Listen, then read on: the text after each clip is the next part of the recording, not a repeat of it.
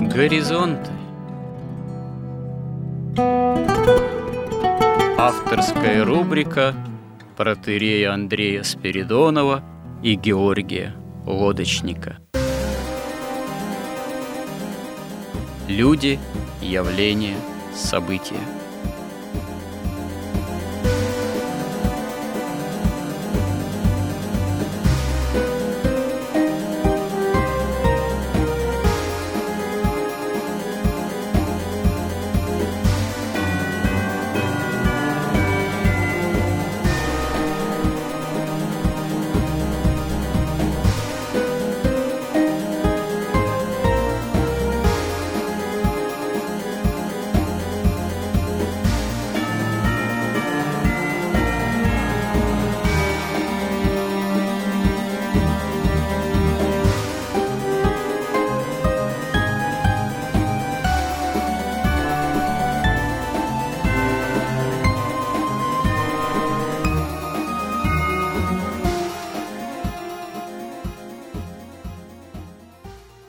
Добрый день, уважаемые радиослушатели. В эфире радио «Благовещение» и в нашей постоянной рубрике «Горизонты» я, протерей Андрей Спиридонов и мой добрый собеседник Георгий Лодочник продолжаем разговоры, собеседования, нахождение, можно сказать, некоторых смыслов – в данном случае в рамках рубрики «История как промысел Божий». В рамках человеческой истории хронологически – мы находимся, можно сказать, еще в древнейшей истории.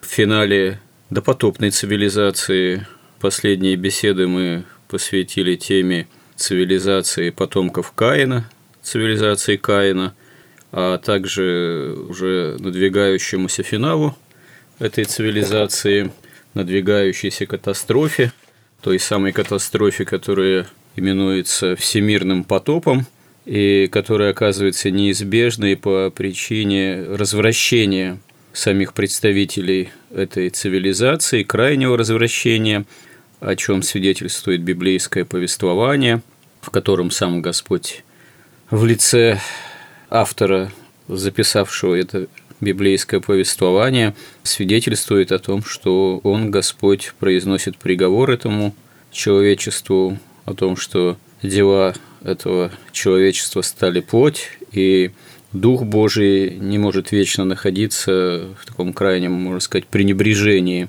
уничижении, презрении со стороны тогдашнего человечества. И таким образом, увы, весь человеческий род почти весь оказывается обречен быть уничтоженным водами всемирного потопа. Из библейского же повествования, впрочем, мы видим, что одно семейство – буквально всего несколько человек на земле, семейство праведного Ноя оказывается достойным быть спасенными и служить новыми, можно сказать, родоначальниками человеческого рода, родоначальниками другой уже цивилизации. И вот само по себе явление судьбоносное Ноя и его семейства, оно является таким явлением очень и очень характерным – можно сказать, интересным. Интересным прежде всего в том, что это буквально действительно одно семейство. Это несколько человек из всего человеческого рода, которые наследуют спасение, с одной стороны, а еще и одновременно они фактически, фактически Ной один вместе с сыновьями, ну, с супругой и также женами сыновей оказывается в состоянии этому развращению противостоять.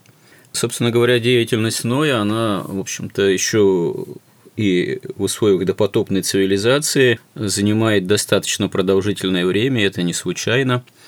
Толкователи обращают наше внимание, что не случайно указывается здесь же в библейском повествовании в книге «Бытия», что Ною было 500 лет, когда у него начали рождаться дети, сыновья, сын Хам и Афет, и что вот эти вот 500 лет – жизни праведника, это было еще и время проповеди покаяния, потому что Ной так или иначе своей праведностью, своим образом, возможно, что и своей проповедью фактически единственный, кто противостоял всей этой в то время уже безбожной, уклонившейся от путей Божьих цивилизации, и это время оно не случайно. Плюс тот приговор, который еще ранее изрек Господь, что остается человечеству до потоптума 120 лет, время жизни сокращено человечество тогдашнего до 120 лет, 120 лет – это фактически тоже еще время, данное на вразумление, на покаяние, и в это же время входит и время строительства ковчега, как мы понимаем. Господь дает повеление Ною построить ковчег и возвещает ему, что все остальное человечество подвергнется уничтожению, и только он и каждой твари там по паре представителей животного мира будут спасены, потому что будут введены в этот ковчег вместе с семейством Ноя. Мы находим в Священном Писании ну, достаточно такие понятные указания на то, что из себя будет представлять ковчег, указаны его размеры, сам Господь указывает, каких размеров нужно строить ковчег, указано что там даже количество уровней палуб, можно сказать, и так далее. Но это уже скорее такие детали технические, и нас, может быть, в меньшей степени не должны интересовать, как продолжительность и подробности того, как происходит всемирный потоп, хотя это тоже по-своему все интересно, но нас прежде всего должен интересовать духовный смысл происходящего. И вот здесь действительно само по себе явление Ноя и его семейства, как образ того, когда же на фоне всеобщего развращения буквально один праведник или семейство праведника могут этому действительно противостоять с Божьей помощью, несмотря ни на что. И фактически катастрофу, которая кажется неизбежной и вроде является всеобщей, а обратить в обновление человечества, человеческого рода, можно сказать, самой цивилизации, дать начало новой с Божьей помощью. И вот как это действительно оказывается возможным, как вообще вот само по себе это, по сути если вдуматься, удивительное явление на фоне всеобщего развращения, это действительно урок на все времена всему человечеству, и, наверное, если кто начинает ужасаться и воздыхать, что вот э, действительно, можно сказать, не осталось вообще праведников, все человечество уклонилось, где взять силы, на то, чтобы этому противостоять, где взять примеры, ну вот, пожалуйста, в древнейшей истории, для нас действительно древнейший тот же Ной является вот таким удивительным примером. То есть Ной – это еще и образ церкви, малого стада, избранного остатка еще вот в ветхозаветных условиях. Действительно, как вот удивительным образом порой устраивается спасение человека, человеческого рода – казалось бы, в самых таких, ну, что ли, трудных, кошмарных, по внешним признакам уже ну, неисправимых и непреодолимых ситуациях. И современная цивилизация, мы об этом говорим, все больше и больше постепенно заходит в некий тупик. Мы это видим и по каким-то внешним обстоятельствам, и как, скажем так, эта цивилизация или представители властных институтов, прямых, видимых или, может быть, каких-то скрытых, не пытаются что-то изобрести, придумать для того, чтобы найти какие-то пути выхода, скажем так, из кризисных ситуаций или из общей мировой кризисной ситуации, в которую человечество все более куда-то погружается. Очевидно, что эти пути выхода, если они не ищутся в каком-то нравственном обновлении, если их человечество не желает найти в отказе от греховных стихий, которые все больше над человеком властвуют и которым, можно сказать, каким-то крайним формам проявления этих стихий современное человек и человечество все больше почему-то жаждет придать формы законности, всеобщности. Мы это видим в проявлениях современной так называемой политики толерантности, политкорректности.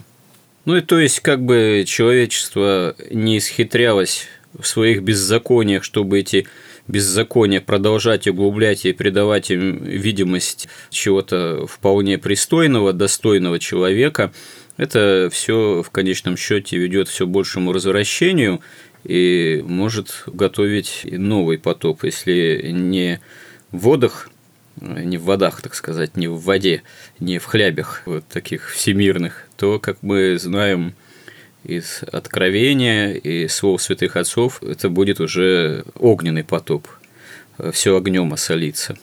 Может ли вот применительно к этой теме еще до потопного человечества и этой катастрофы, которая с ним произошла, современное человечество, современный человек как-то предотвратить грядущие катастрофы или отсрочить их. Ведь если, скажем так, буквально несколько человек, семья избранная, все, ну да, несколько человек, все иное смогла, по крайней мере, благодаря ковчегу пережить ту катастрофу древнейшую и стать родоначальниками нового человечества, то насколько у современного человека и человечества может найтись нравственных сил, чтобы нынешнему достаточно тоже общему развращению противостоять. Но церковь вечна, как мы знаем, и мы к этому еще вернемся. А то, что в ней церкви, это тьма внешняя, это по сути церковь сатаны, и она не может существовать без настоящей церкви Бога. Поэтому вот мы уже провели на тему об истории человечества 37 бесед мы записали. И мы прошли два первых этапа истории человечества. Это сотворение мира, жизнь в раю и потом допотопная цивилизация. И мы уже можем сделать какие-то такие выводы основные, что, собственно, суть истории человечества – это история церкви. И борьба с церковью сил из тьмы внешней. И мы видим, уже можем увидеть очень много закономерностей, с помощью которых нам потом будет легче и короче рассматривать всю будущую историю человечества. И вот мы видим, вот сотворение мира кончается грехопадением. История человека на земле допотопная кончается потопом – Дальше вот мы приступаем к третьей части истории Ноем.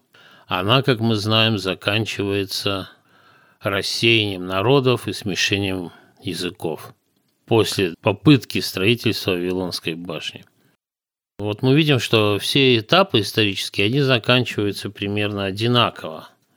То есть мы видим, что если бы не вмешательство Бога непосредственное, то история человечества закончилась бы очень быстро – и поэтому какая автономность?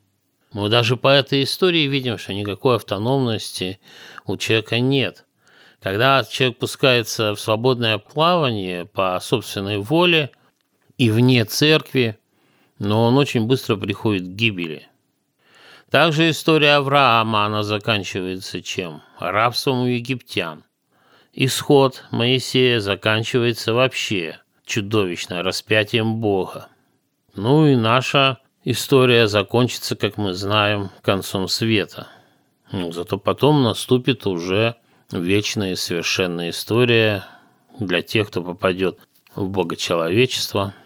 Ну, история тех, кто окажется во тьме внешней, мы уже пытались говорить, это длинная история, и поэтому мы давайте вернемся к тексту Библии как в Библии описывается вот этот вот конец второго этапа и начало третьего.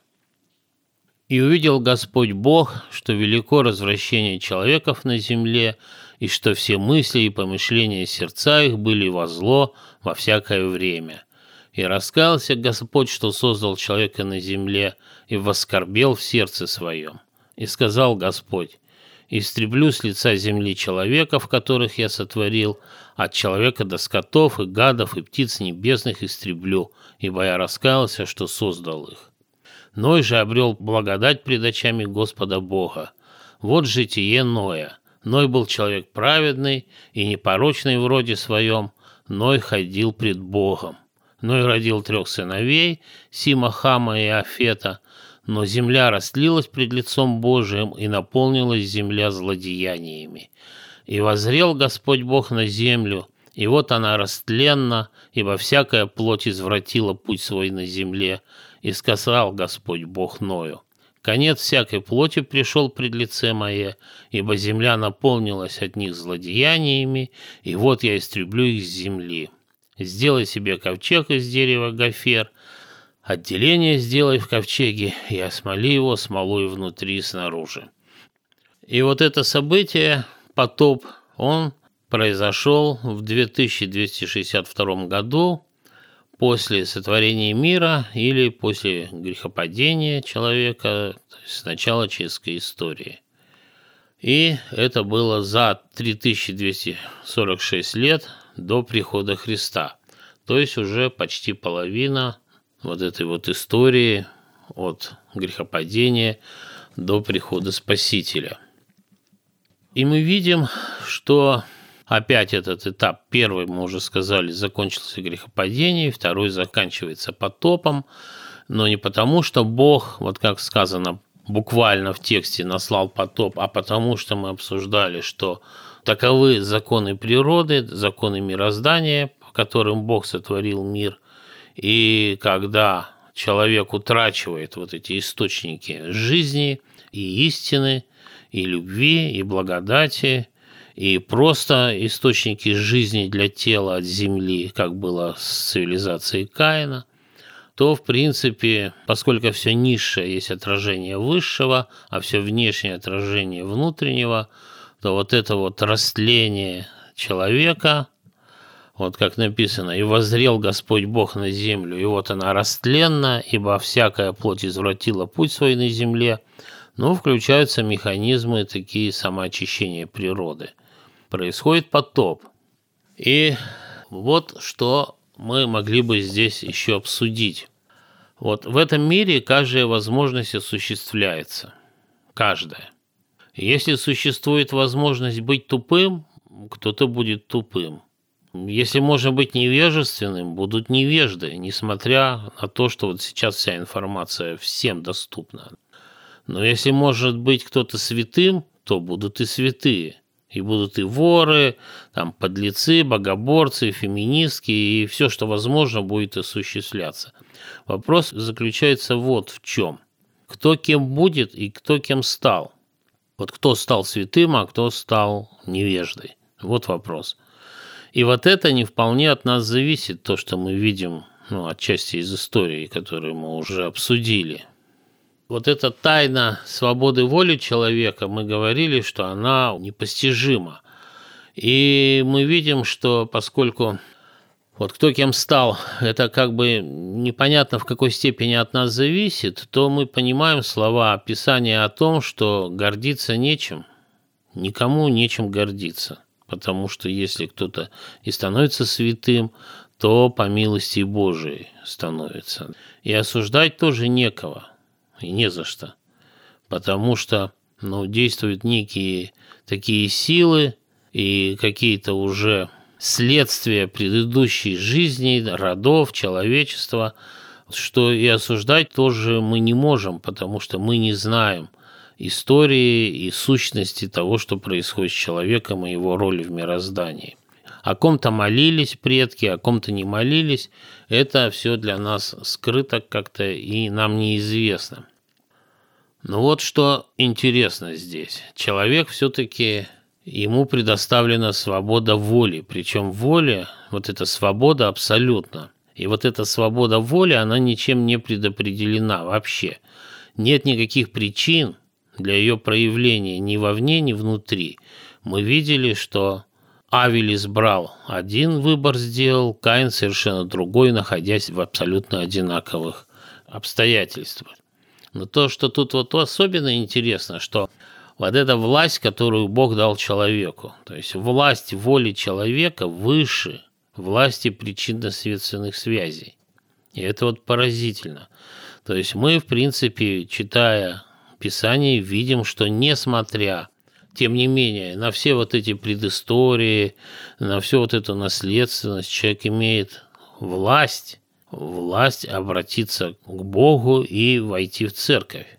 И хотя сегодня мы видим, что вот это вот уже длительность наследственности, она там идет, ну, уже от Ноя, что СМИ могущественны настолько, что, ну, буквально абсолютно программируют мышление и сердце человеческое, да, с детства буквально. Ну и культура, мы видим, что человек без культуры, он вообще остается животным.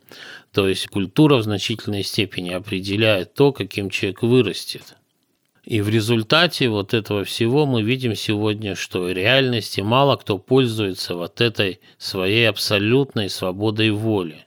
То есть, по сути, собственно, человеческой природой в полной мере.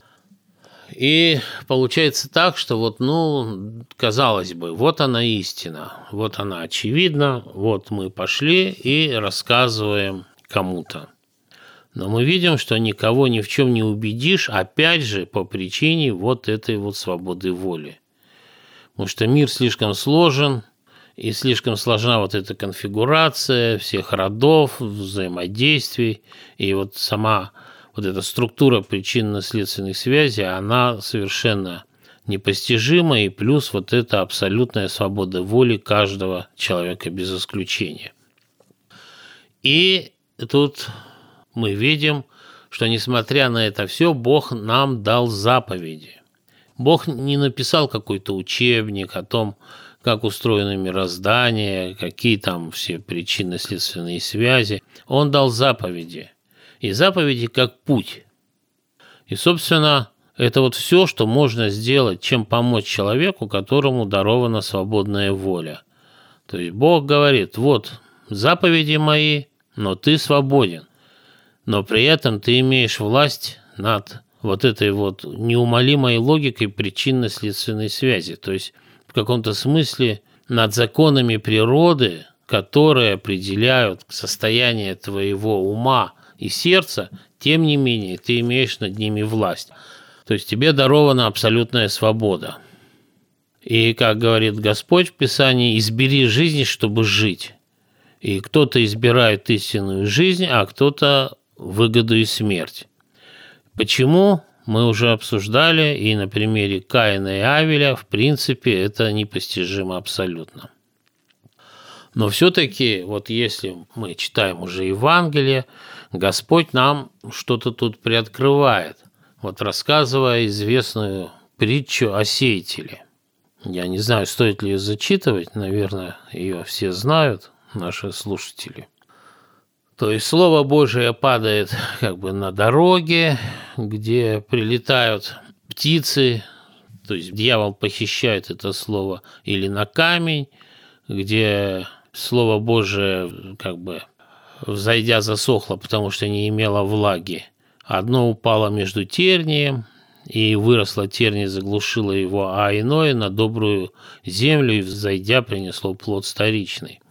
То есть это мы о чем говорим? Мы говорим о том, а почему Ной остался, то есть Ной единственный, кто остался в церкви. Ну, это, знаете же, вообще поразительно, если задуматься.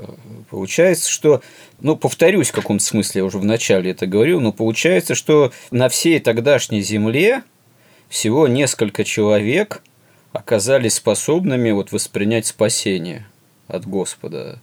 И дело даже ведь не только ну, форма спасения, как форма спасения, ну да, это строительство ковчега, это своего рода ковчег. А получается, что все человечество было вообще не способно к выбору, вот истинному выбору.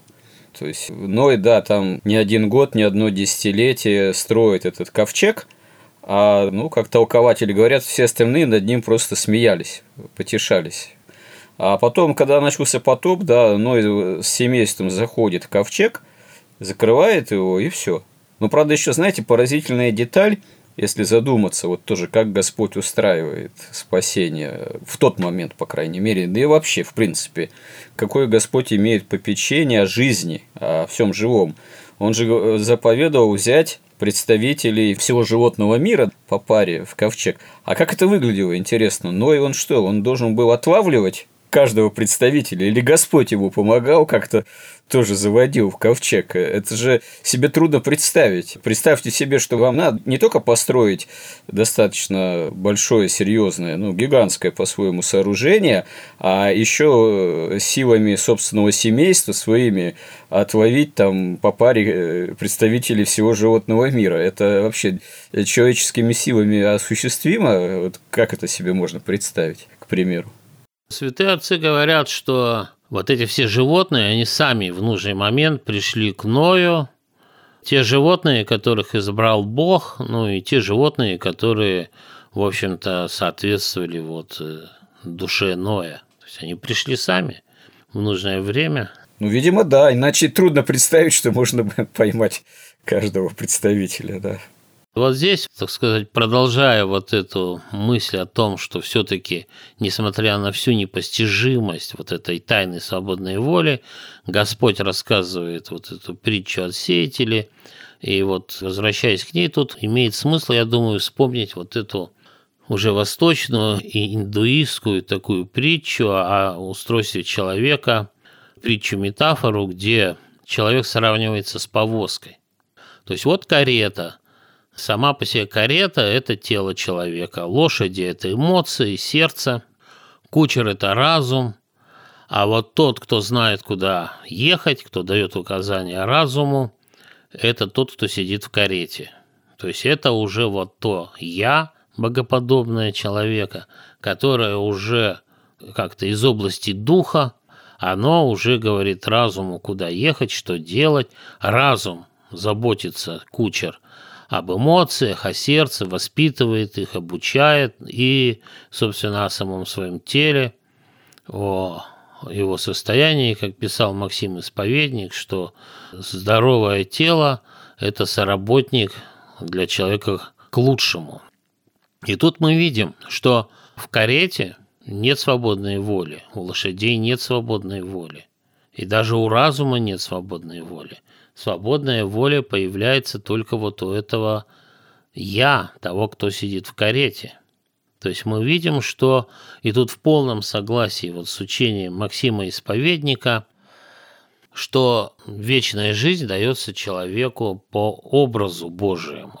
А вот уже по подобию ему дается богопознание и доброделание, и обожествление, и вот свободная воля, она появляется тоже в результате вот этого подобия, это следствие, когда человек начинает уподобливаться Богу, когда он начинает развивать разум, постигать Бога и постигать Его заповеди – и старается исполнять эти заповеди, то есть он начинает как бы повышать уровень своей добродетельности, благочестия, и таким образом только он начинает вот обладать этой свободой воли. И сейчас мы вернемся к притче от сеятелей, то есть не все люди обладают свободой воли. Вот в чем секрет. И вот эти люди, допотопные исполины – неспровергатели, то есть все допотопное человечество, по сути, утратило свободу воли. Потому что ведь только Бог не насилует свободу воли человека. Но получается, что она настолько была искажена уже, порабощена, погребена, детерминирована, выражаясь философским языком, у такого рода представителей человечества, что они не могли к ней прибегнуть. Изначально-то она ведь как дар свободная воля дана всем, всякому человеку и ангелам. Или это как про бесов можно сказать, что изначально ангелам свобода воли была дана.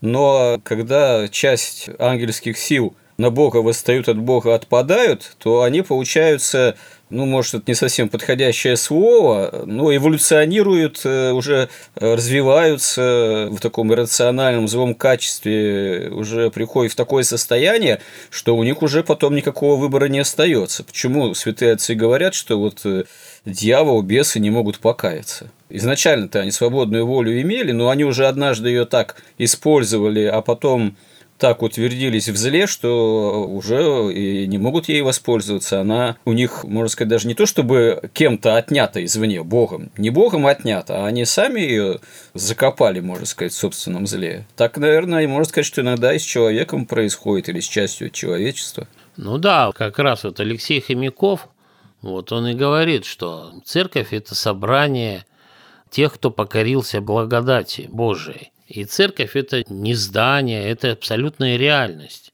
И Бог единственный в мироздании, кто не пытается никогда ничью волю насиловать. Он как свет светит, все дает, и благодать, и истину, и кто может взять, берет.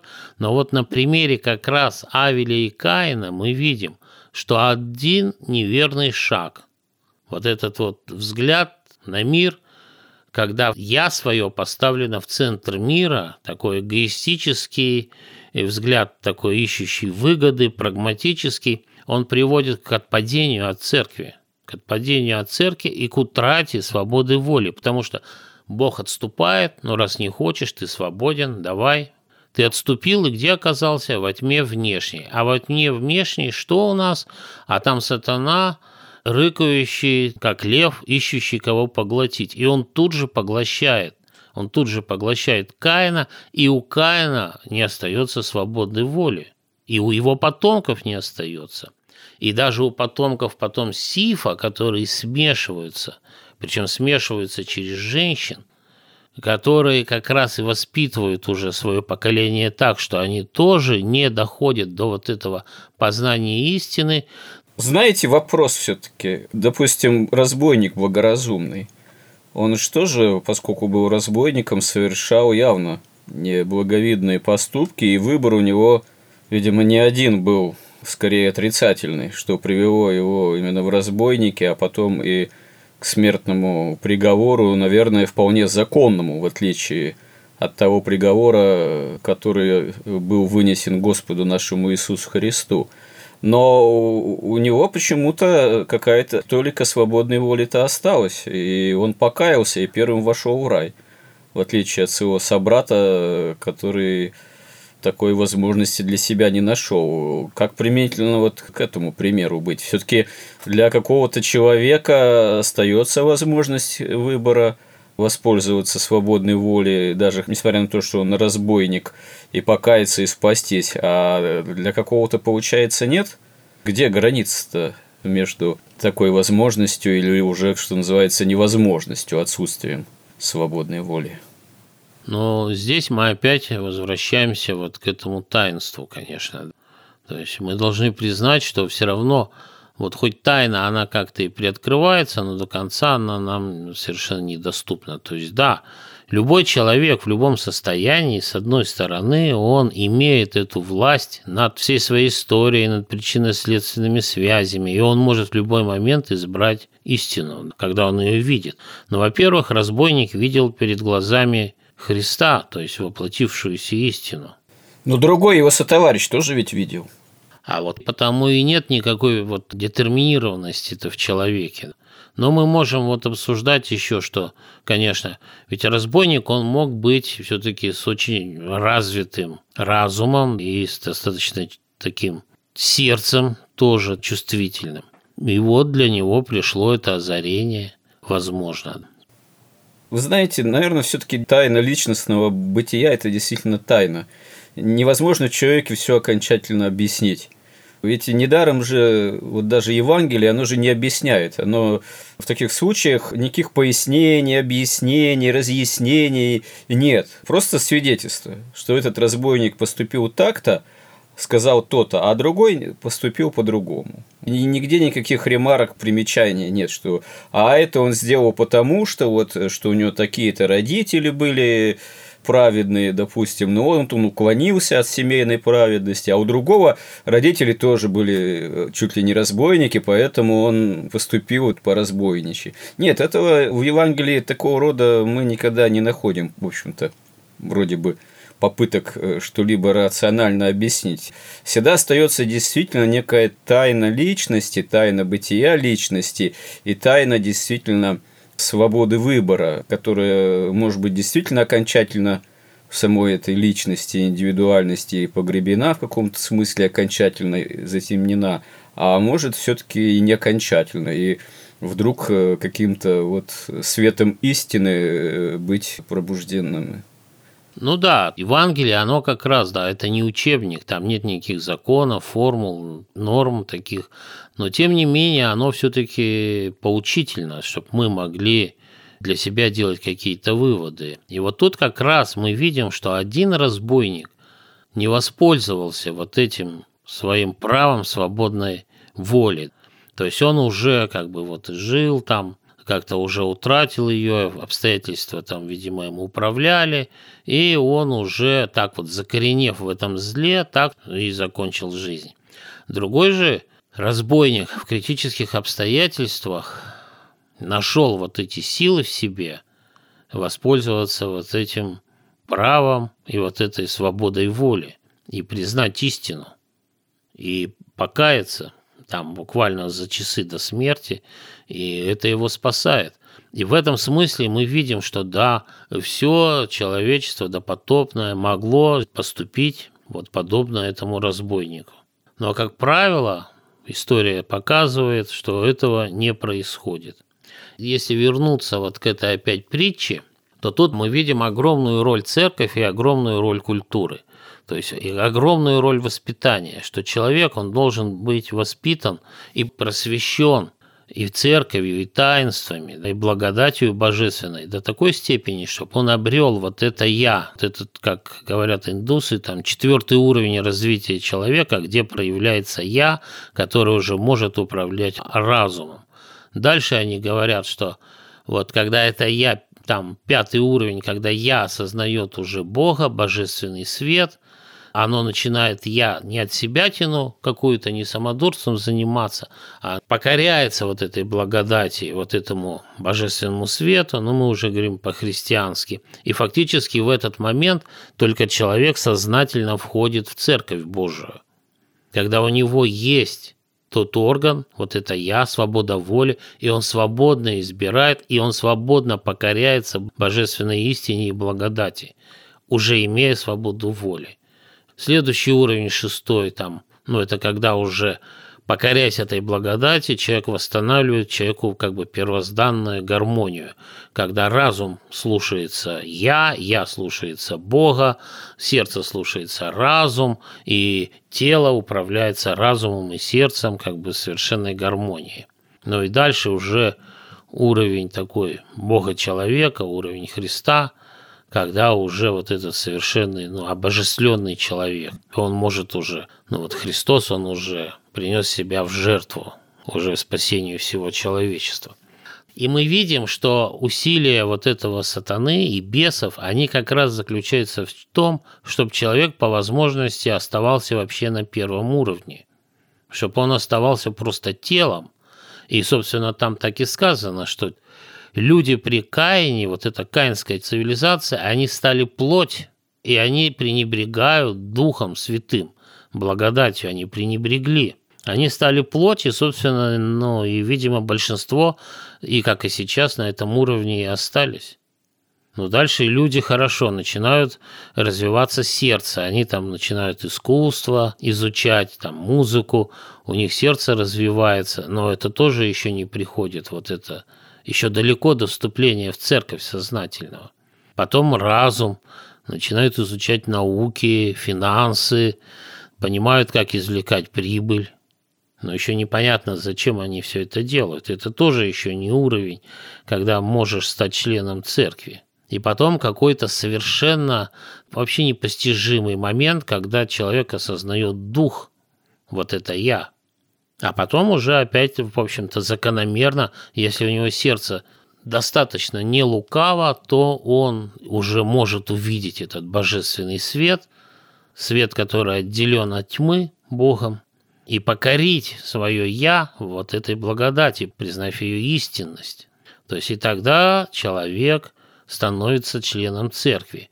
И, как мы видим, стать членом церкви совсем непросто – реальным, настоящим членом церкви. Это огромная работа. Это, как говорил Дмитрий Смирнов, что вот вы время тратите попусту, а чтобы освоить музыку, надо 10 лет. Чтобы освоить живопись, надо 10 лет. Чтобы освоить литературу, надо 10 лет. А чтобы освоить богословие, сколько лет? Дело в том, что освоить богословие мало чисто рациональных усилий и, скажем так, лет изучения дисциплин определенных. Надо еще научиться молиться, приобрести дух молитвенный. Как говорится, ты чисто молишься, то ты богослов, а то можно же иметь, да, диплом, тот или иной кандидатский или докторский там минимум, вот, но опыта общения с Богом при этом никакого не иметь. Хотя этот минимум докторский или какой, он может быть как раз-таки связан с какими-то вполне себе богословскими дисциплинами. То есть тут задача-то по-настоящему человека, спасающегося или желающего спастись в обретении общения с Богом, это еще выбор в сторону серьезного настоящего духовного усилия. А вот э, здесь тоже это, как можно сказать, такой очень серьезный для нас должен быть вопрос.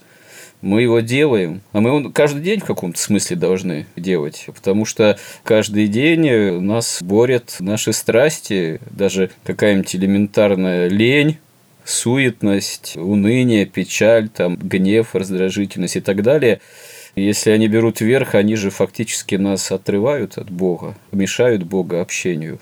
И вот, э, видимо, выбор часто заключается именно в пользу борьбы со всем этим с Божьей помощью. А когда об этом забывается, тогда суета, страсти, обыденность, если так можно выразиться, поглощают.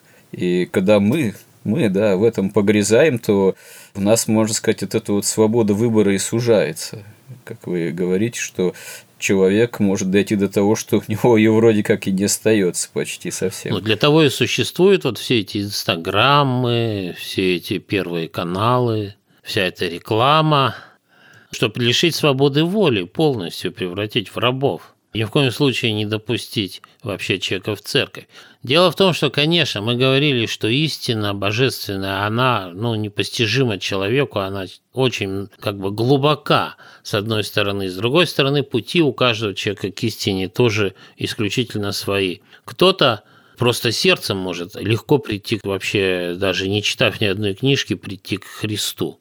Он просто слышит историю Христа – он понимает ее невероятную, божественную, нечеловеческую красоту, и он всем сердцем начинает верить. Потому что, как писал Феофан Затворник, что если веры нет в сердце, то нет ее вообще. Но это как в житиях некоторых святых. Зашел в храм, услышал чтение евангельское, поразила какая-то фраза евангельская. Пошел, раздал там имение нищему, ушел там в пустыню. Это да, вот бывает такое с человеком. Ну, по-разному, по-разному. Здесь, знаете, что у нас уже постепенно опять эфирное время подходит к концу.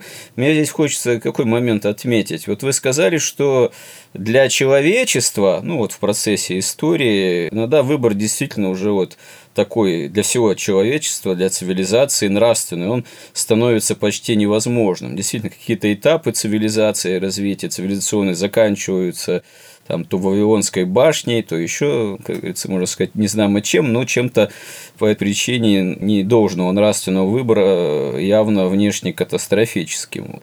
И поэтому, когда мы говорим вот о этапах развития цивилизации или даже вот о современной ситуации, обольщаться действительно, наверное, не приходится, потому что в целом, в целом, Э, человечество, оно все менее становится способным к какому-то явному нравственному выбору там, или перелому. Но на фоне, скажем, этого, можно сказать, такой печальной констатации, одновременно надо констатировать, что личный выбор человека в сторону именно духовного, в сторону веры, покаяния, обретения общения с Богом, он все равно всегда возможен, и семейство Ноя – о чем мы уже говорили, я повторюсь, тому есть пример. И в этом смысле нам действительно не дано предугадать, как слово наше отзовется. Наши попытки христианские говорить на эти темы, несмотря на то, что они могут казаться нам самим достаточно локальными на фоне ну, всеобщего, порой какого-то, можно сказать, информационного безумия, что ли, или нишевыми, выражаясь современным языком, на самом деле они все равно имеют безусловную ценность, я думаю, в глазах Божиих, и могут послужить и вразумлению, и к спасению отдельного человека, тех или иных людей. И слава Богу, что это так, потому что в этом есть своя наша христианская надежда, потому что и силен Бог, как это сказано же в Писании, из камней воздвигнуть себе чад. И само Слово Божие, оно может находить путь к сердцу человека неисповедимым образом для нас, может быть, не всегда очевидным, но тем не менее, действительно, повторюсь, возможность спасения для человека остается всегда в любые времена на фоне любого всеобщего развращения. Ну да, Хотя вот история именно допотопного человечества, она еще показывает очень важную роль вообще вот сохранения чистоты рода в смысле культуры, в смысле веры, в смысле отцовства, священства. То есть ведь Ной, в конце концов, он ну, с ним не происходило ничего, по крайней мере, нам Писание не пишет, что произошло.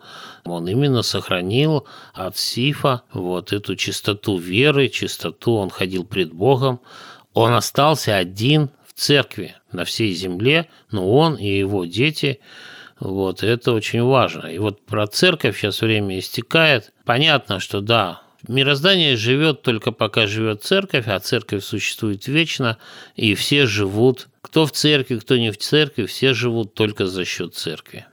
Да, церковь существует, пока есть те, кто ее образует, кто в нее входит или кто ищет, как в нее войти, и кого Бог предусмотрел, предусматривает, предугадывает, что этот человек может составить церковь. Церковь – это именно прежде всего Бог и сам человек, а потом уже все остальное, что в церковь можешь составлять, там храмовые здания, жертвенники, если еще обратиться к ветхозаветной истории и так далее. Ну, как раз на эту тему мы продолжим я надеюсь, с Божьей помощью, если Бог даст наши разговоры. Еще про Ноя мы не закончили. В следующий раз, наверное, поговорим про Ноя уже, в общем-то, после потопного, вот, его семейство, про завет Господа с Ноем, про начало нового этапа древней истории уже после потопной. Спасибо всем, кто был с нами, нашим слушателям. Кому интересно наши разговоры и кто нас поддерживает. Храни всех, Господь. Горизонт на радио Благовещение.